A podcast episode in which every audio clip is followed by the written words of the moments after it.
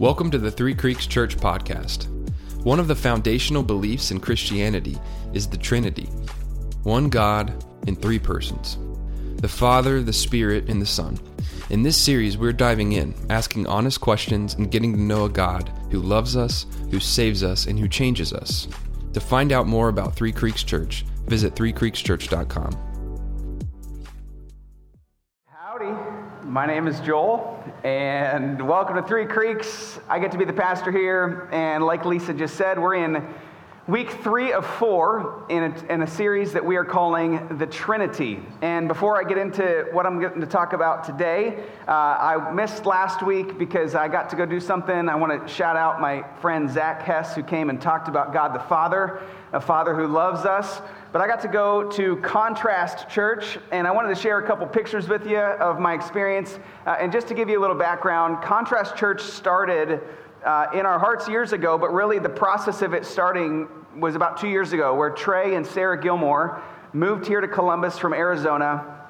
They were our residents. Uh, we kind of teamed up with Movement Church in Hilliard. That's the church that helped start us. We teamed up with them to plant Contrast Church in Grandview, and uh, they actually they made it. So they launched. They had their launch Sunday last week, and I wanted to show you a couple pictures. I guess this is Trey and Sarah uh, at their launch Sunday. Uh, I had the chance go to that next one. I had the chance to get to pray, you know, over Trey and over Sarah and over their church. Uh, on the right there is Mark Artrip, who's the pastor at Movement Church, who got this whole thing started. And then I think there's one more picture. Um, yeah, this is, uh, this is on the wall outside of their building. Uh, contrast Church, Trey named it that because he wanted to take light into a really dark place. And so their, their motto or their mantra is to be the light, to be the hands and feet of Jesus in Grandview. And Three Creeks, I still consider us a church plant, but a church plant that wants to plant churches, that plant churches, that plant churches. And have had conversations even recently about who the next resident is going to be here at Three Creeks and, and you know, talking about can we make that, can we get a resident in this next calendar year and start the process again to start a new church? Because the best way to reach people who are unchurched or dechurched is to start new churches. I don't really understand totally why, but the statistics just say that if a person is far from God, if there's a new church in their community, that's something that for whatever reason it strikes a chord in them and they check it out and people find and follow God because new churches start. And so we're all about it. 5% of every dollar that's ever come into Three Creeks has gone to church planting. A lot of it has gone to contrast, but we've got this other pot that we're saving up for the next one. We're going to keep doing this and keep doing this. And at some point, I'll just I'll just prep you now. At some point, we're going to say, hey, if you live closer to where we're going, then we want you to pray and consider going because we're not just trying to build a big thing. We're trying to plant churches that plant churches that help people all over the place come to know who Jesus is. So it was awesome for, for me to get to be there. And I, I want to throw out one final ch- challenge or, I guess, request. If you, uh, if you call Three Creeks Church your home, if you're, you know, this is your spot, then at some point in the next three months, I want you to go on a Sunday morning and encourage contrast. I want you to go check it out. I want you to go see it for yourself. I want you to go be there, taste it, smell it, feel it, so that you can see that what we're doing with church planting is making a difference and it matters. They had 175 people last Sunday at their launch services. And so I'm excited about it, and I want you to go and be excited about it with me. And so I think going to see it would be great. Uh, we'll make sure that your excused absence here is marked well. Just kidding.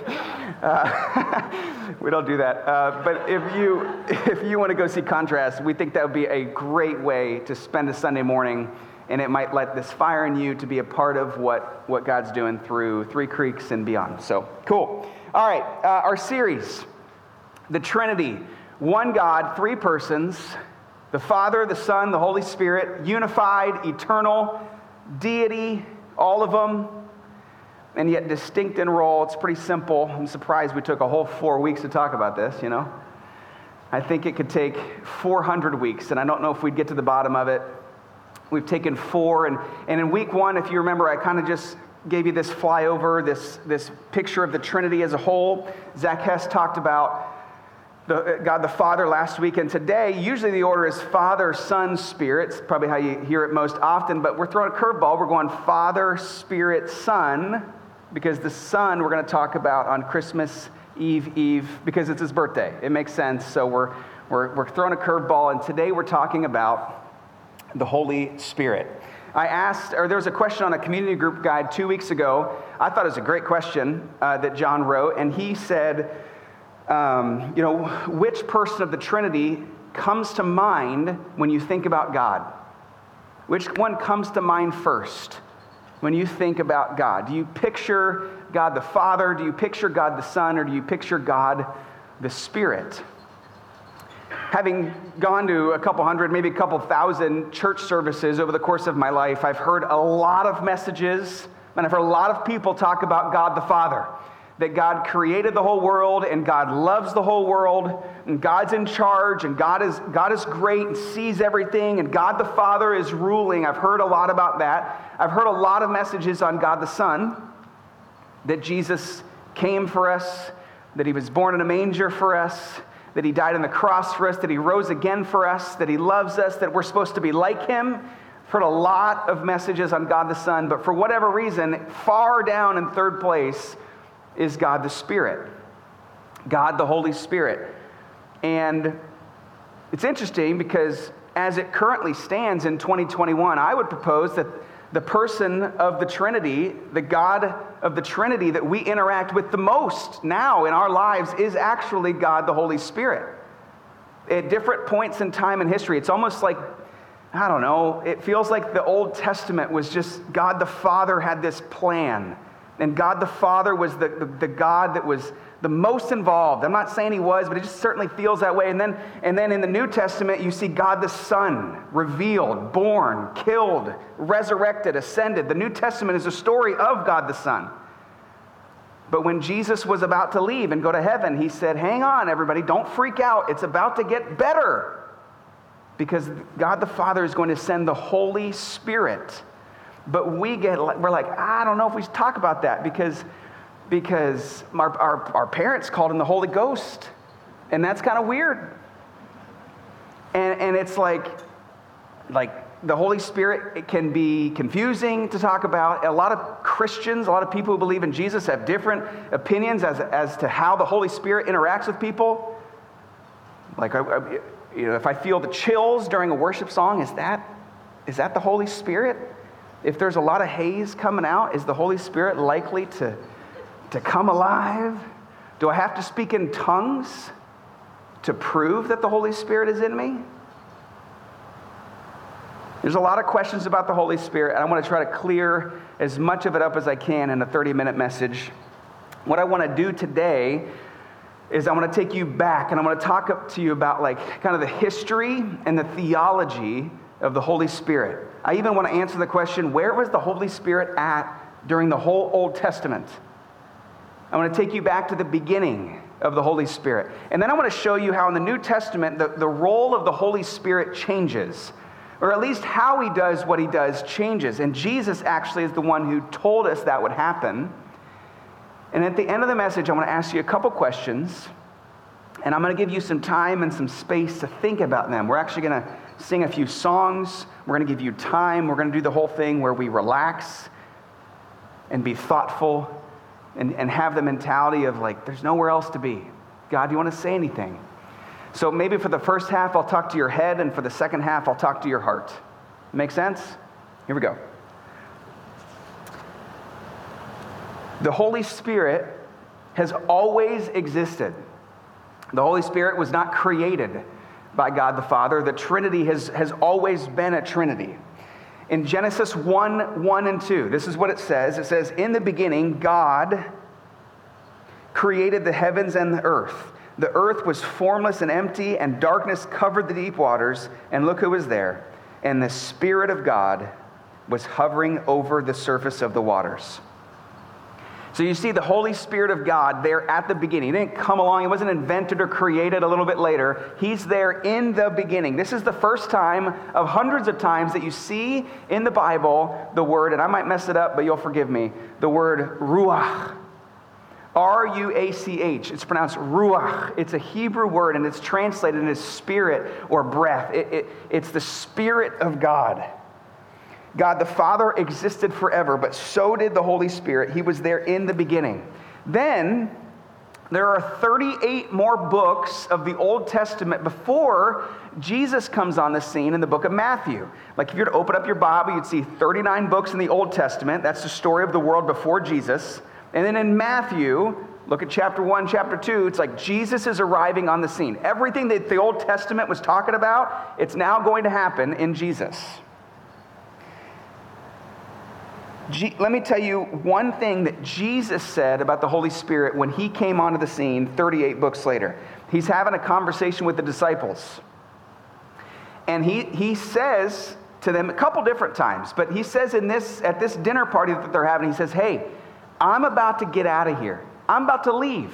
And the disciples start freaking out. Jesus, what are you talking about? We have abandoned our family and our lives to follow you, and now after just three years, you're going to leave? What do you mean you're going to leave? You can't leave. We can't make five, we can't feed 5,000 people with two pieces of bread and some fish. We can't do that. We need you to do that. And Jesus goes, wait a minute, hang on, I'm not done. I'm going to leave, but this is what Jesus says in John 14. He says, I will ask the Father and he will give you another advocate who will never leave you. He is the Holy Spirit. Now, that book was written in Greek, and the word for Holy Spirit there is the word pneuma. P N E U M A. Pneuma. And that word translated into Hebrew is the word ruach.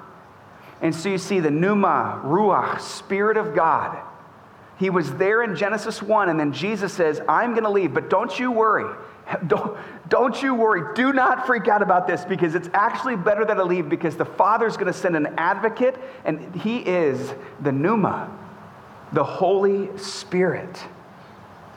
So here's my question Where was He for the thousands of years between creation and when Jesus ascended into heaven, you know, uh, for those of you that are familiar with, with the ascension and what happened right after, there's this big event called Pentecost right after the ascension of Jesus. And the Holy Spirit comes on people in a, in a really new way. What Jesus said that the Father would send the Holy Spirit, it actually happens. Well, what happened? Where was the Holy Spirit for thousands of years between the two? Was he hanging out in heaven with God the Father? Was he waiting for his turn? Was he in people or on people? What was, what was the Holy Spirit doing? Was he active at all in the Old Testament? The answer to that is yes. And I'm going to show you a, a few ways in the Old Testament that the Holy Spirit was doing stuff. He was active, he was real, he was present with people. Uh, in Genesis 41, maybe you remember the story of Joseph. Joseph was the, the younger brother who. Uh, he was sold into slavery in Egypt by his brothers. So he starts as a slave, but he makes his way to the top. And one of the reasons why he makes his way to the top and becomes Pharaoh's right hand man is because Pharaoh actually said this Can we find anyone else like this man so obviously filled with the Ruach? He is so obviously filled with the Ruach, the Spirit of God. When Moses is talking to God, about who's going to take over. Remember Moses, he led him through the Red Sea and he led him just to the brink of the promised land and through the desert, and two million Israelites are following him all over the place. And who's going to take over when Moses dies? And God says to Moses, Take Joshua, son of Nun, who has the Ruach in him, in him, and lay your hands on him. It's going to be Joshua that takes over Moses. In both of those cases, it says that the Spirit was in him. In other places, in, in, in, on multiple of the judges, on Saul, on Balaam, on David, on a lot of other people in the Old Testament, we see that the Spirit, for lack of a better word, it was on them. That the Ruach was on them. And then there's this really cool story. I don't know if you've heard about this one, I hadn't. There's a guy that was in charge of designing the interior walls the decorations of the temple when the temple was going up. His name is Bezalel, and he's this creative, artistic genius. And it says that even he was filled with the Ruach. He was filled with the Holy Spirit, with the ability to design this thing. That, to me, that is cool. That the Holy Spirit was gifting and working and in and on people in the Old Testament. Think about this The Bible was written by people's hands, but it says in the New Testament that everybody that wrote the Bible was carried along by the Ruach, carried along by the Holy Spirit. So think about all the people in the Old Testament that wrote all the Old Testament books, like David and Solomon and Moses and, and all these people. They were carried along by the Holy Spirit to write them before Jesus came onto the earth. And most notably, perhaps, are all the prophets. Micah, Nahum, and Habakkuk, and all these prophets that wrote these books in the Old Testament, they were carried along by the Holy Spirit, by the Ruach, to write them. This is what the Holy Spirit was up to for a couple thousand years. But something changed. When Jesus comes on the scene, he actually tells us what's going to change. And I want, I want, to, I want to read you a little further than what I already read you from John 14. He says, I'm going to ask the Father he will give you another advocate who will never leave you. He is the Holy Spirit who leads into all truth. The world cannot receive him because it isn't looking for him and doesn't recognize him. But look at this. But you know him because he lives with you now and later will be in you. He lives with you now, but later will be in you. And so Jesus is, is telling us that, listen, how the Holy Spirit has interacted with humans and mankind for all this time, it's almost as if He's been with you, but later He will be in you. And so the way in which the Holy Spirit of God is going to move and, and, and transform people, He's going to do it from within from now on. There's going to be a new way that the Holy Spirit of God works with people. Here's the best way I can describe it in English. In the Old Testament, the Holy Spirit was either with people, he might have been on people. But in the New Testament and today, the Holy Spirit isn't just with people or on people, he's in people. Paul writes to the Romans that the Spirit of God dwells in them. That, the Holy Spirit is this seal on us, that, he, that he's in us. That, that God doesn't just impress himself on us, he actually comes and dwells in us when we put our faith in Jesus. And so, if you have ever made a decision to follow Jesus Christ, to be a follower of Christ, that in that moment, the Spirit of God took residence inside of you. And if that, listen to me, if that makes us go, cool, then we don't get it yet. If that makes us go, huh, that's interesting. Then we are not fully comprehending the fact that God, God lives in us. Let me, let me tell you, let me show you something really cool about how this works. So, so in the Old Testament, there was uh, the place that people would go to worship God was called the temple, right? The temple, there's a tabernacle, and, and people would go offer sacrifices. It was, it was their way to encounter God, interact with God, confess sin to God. It was the place to meet with God. And in this tabernacle, there's, there's, it's holy. Only certain, only certain types of people, Levitical priests, are allowed to go into this tabernacle. And then in the back end, there's this, there's this curtain. It's a four inch curtain. That is a thick curtain, four inches, hanging from floor to ceiling. And behind that curtain is what's called the Holy of Holies. And this is where the Ark of the Covenant rests. And in the Old Testament, this is where the Spirit of God was the thickest. It's where the presence of God rested. Once a year, the high priest would get to go past that curtain. Once a year.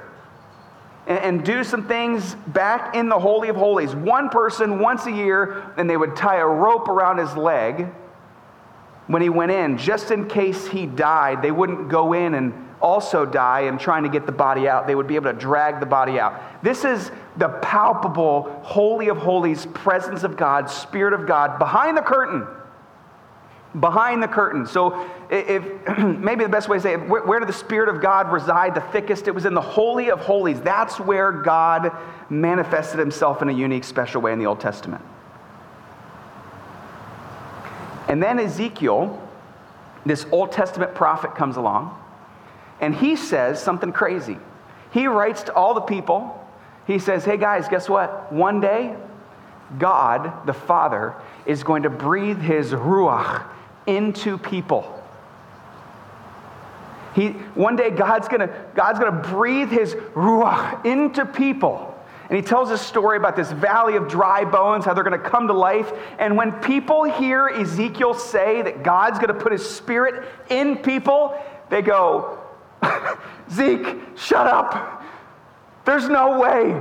There's no way that the Holy of Holies Spirit of God is going to be in people. Are you kidding? We have to tie a rope around the foot of the high priest because he goes in once a year.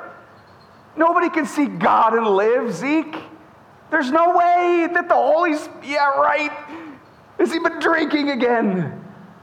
Ezekiel's out of his mind. The Holy of Holies in people? No. It's not possible. Fast forward a couple hundred years. What happens when Jesus Christ is on the cross and he says, It is finished? And he breathes his last breath. You remember what was torn? Maybe you've sang a song about it, or maybe you know what it is. It says in the Bible that in that moment that the veil was torn. You guys know what veil we're talking about? We're talking about the four inch curtain. That is the veil that was torn when Jesus Christ died on the cross. It was torn from top to bottom so that he wanted everybody to know it was a miracle. Nobody can rip a four inch curtain to begin with, but from top to bottom with no human interaction, that's something else. The veil literally ripped from top to bottom. And it was symbolic that we didn't have to go and be holy enough to be able to enter the presence of God. It was symbolic that God was coming to meet us where we are at. That the Holy, that the Holy Spirit was going to come live inside of people. What Ezekiel said actually happened. How many times, you guys, how many times have you ever read the Old Testament and you read, like, oh man, like Moses put his staff up and the Red Sea split?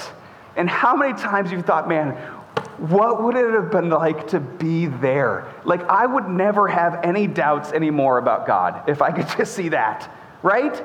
Or what if, how many times you thought, man, can you imagine being there when, when the Israelites walked around Jericho and the walls shake and actually fall over, and Jericho ends up in ruins? Not because of the swords of the Israelites, but because they obeyed God and just walked around. Can you imagine being there? How much would you pay for a ticket to see that? How much would you pay to, to see something like that? To go to see Daniel be thrown into a lion's den, hungry lions, and the lions just not interested. I mean, if you could see something like that, wouldn't that strengthen your faith? Wouldn't you be like, well, I, I mean, I had questions, but I don't know if I do anymore. You know, if you were on Mount Carmel when Elijah is going against the prophets of Baal, and there's 900 prophets of Baal and Elijah, and they're kind of having this competition, and they both put the cow on the altar. And these guys, the 900 of them, they run around praying, you know, to their, their God named Baal. And the rules were whoever, whatever God sends down fire, that's the real God. And they run around all morning, they exhaust themselves, they can't even walk anymore, and obviously no fire comes down. Elijah goes over and gets on his knees says that there were thousands of people there. He gets on his knees and prays that God would show himself. And fire comes down from heaven and singes up like the whole thing, like, like leaves no doubt. Have you ever read the Old Testament and thought, man, if I could just be there, then, man, if I could just see a miracle like that, then I wouldn't have any doubt. I, I want you to understand that if the people in the Old Testament heard you say that, they would think you're crazy. They would think you're crazy because they didn't have the ability for God, the Ruach, to live in them like we do. We would probably trade places with them to see miracles like that. They would, no question, trade places with us to see miracles like this. People in the Old Testament would be going, wait a minute, you want to come see this? You have God living inside of you. Why would you trade places with us? And I don't know, but I just, I don't think about this that often. It's, it's not on my mind every day. I feel like if I saw the Red Sea split, that'd be hard to forget. But I forget very often that the Spirit of God, that the Ruach, lives in me. In me. God the Father sends the Holy Spirit. Listen to some of the stuff that Jesus said that the Holy Spirit would do. Jesus said that the Holy Spirit would be our comforter in our darkest days. He said that the Holy Spirit, when we didn't know what to say, would help us know what to say. You ever been in a situation where you weren't sure what you were going to say? Jesus said that it's the Holy Spirit that will actually help us know what to say. The Holy Spirit will remind us of the truth when we begin to have questions. The Holy Spirit will help us flee from destructive sin, sin that destroys us and the people around us. It's the Holy Spirit that gives us the power to run away from that. The Holy Spirit convicts us of sin, meaning that someone who has yet to make a decision to be a Christ follower, somebody who's on the fence, somebody who's checking things out, it's the Holy Spirit that makes your hands sweaty.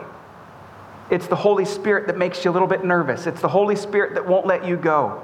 It's the Holy Spirit that makes you feel like something's going on. That's the Holy Spirit of God. The Holy Spirit is the only person that can give true hope and true peace. The Holy Spirit is the one who gives us gifts. He gives us spiritual gifts. It is the Holy Spirit that brings life, it is the Holy Spirit that brings freedom. Are you interested in either of those? It is through the Holy Spirit that these things are found. And to bring us back to the, the big idea of the whole series, it's that the Father loves us, the Son saves us, and the Spirit changes us. It is the Holy Spirit that transforms us. It's the Holy Spirit that changes us from who we are and makes us a new creation. It, it's, it's the Holy Spirit that changes us. Now, when I say that, I was, I was thinking about uh, how to end this message, and I was thinking about the Holy Spirit changes us. And this is where I'm going to transfer a little bit from head talk to heart talk. I want to ask you a couple questions. I want to, I want to pose just a couple, couple thoughts here as I close. The Holy Spirit changes us. I think there's two reactions to that in this room. The first reaction to the Holy Spirit changes us, if we're honest, is I don't want to change. I don't, I could see that it might be good, but I don't want to change. I'm, I don't, I like church. I think it's good for me. I have friends here, but don't ask me to change. Don't talk about that part of my life because that part of my life, I'm keeping it how it is no matter what is said. I don't, I don't want to change. If you're anything like me, it is easy to spare a well loved sin. It is easy to spare a favorite indulgence. It is easy to ignore something that God, a habit that God just keeps talking to you about. Or how about this? Fine, I'll change, but they have to change first. Like, I'll change if they change. I'll change if my spouse changes. We're all about to go to Christmas. I'll change if my in laws change. I'll change if they change. If they forgive, I'll forgive. Don't talk, I don't want to change how I'm spending my money. I don't want to change how I'm spending my time. I'll change some stuff if it's not, doesn't cost me too much. But I don't want to change. Who likes change? I don't want to change. Don't, I don't, I don't, I don't want to forgive him. I don't want to change. And I think if we're honest, there's this resistance to change. Even if God, it's why God has to keep nudging me over and over and over at times. It's because I don't want to change. And the other reaction that I think somebody might have to the Spirit changes us is this even if I wanted to change, I don't think I can. I have tried so many times to change that, and I never make any progress. And I feel like a failure. I can't stop looking at that. I can't stop eating like that. I can't stop scrolling. I want to change, I just, I'm addicted. I can't stop drinking like that. I can't stop obsessing. I can't stop caring as much as I do about what people think. I, I just, I, okay, you could try to tell me not to be anxious, but I just am. I can't change. It's just, I don't know. I just, I worry. And we all we want to be different in some ways, but if we're honest, we have tried. It seems like everything, but we just I can't change. I want to forgive that person. Like I actually want to forgive that person. But they hurt me so bad. I don't know I can do it. I, I want I don't want to have a temper with my spouse. I don't want to be short with my kids. I want to change, but it just it just keeps rearing its head out of nowhere. And it seems like I've made no progress.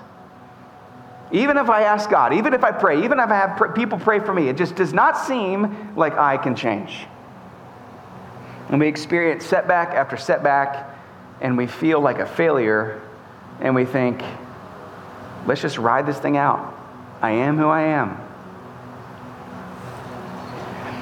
In both cases, whether you say, I don't want to change or I can't change, in both cases, we're doing something called, the Bible calls it quenching the Holy Spirit. We're essentially stiff arming the Holy Spirit, keeping the Holy Spirit at bay. The Holy Spirit's role is to come into us and train and change us and transform us. And we're either saying out of our pride, no thank you, or out of our pessimism, I don't think you can. Either our pride or our pessimism quenches the Holy Spirit. Maybe both. I think I do both. Where, where, there's part of my life I, I don't want to change that. Even if God told me to change that, I don't want to change that. And there's other parts of my life I go, man, I don't think I'm ever going to be able to change. And I just want to close by saying what I think God would say to you if you said that.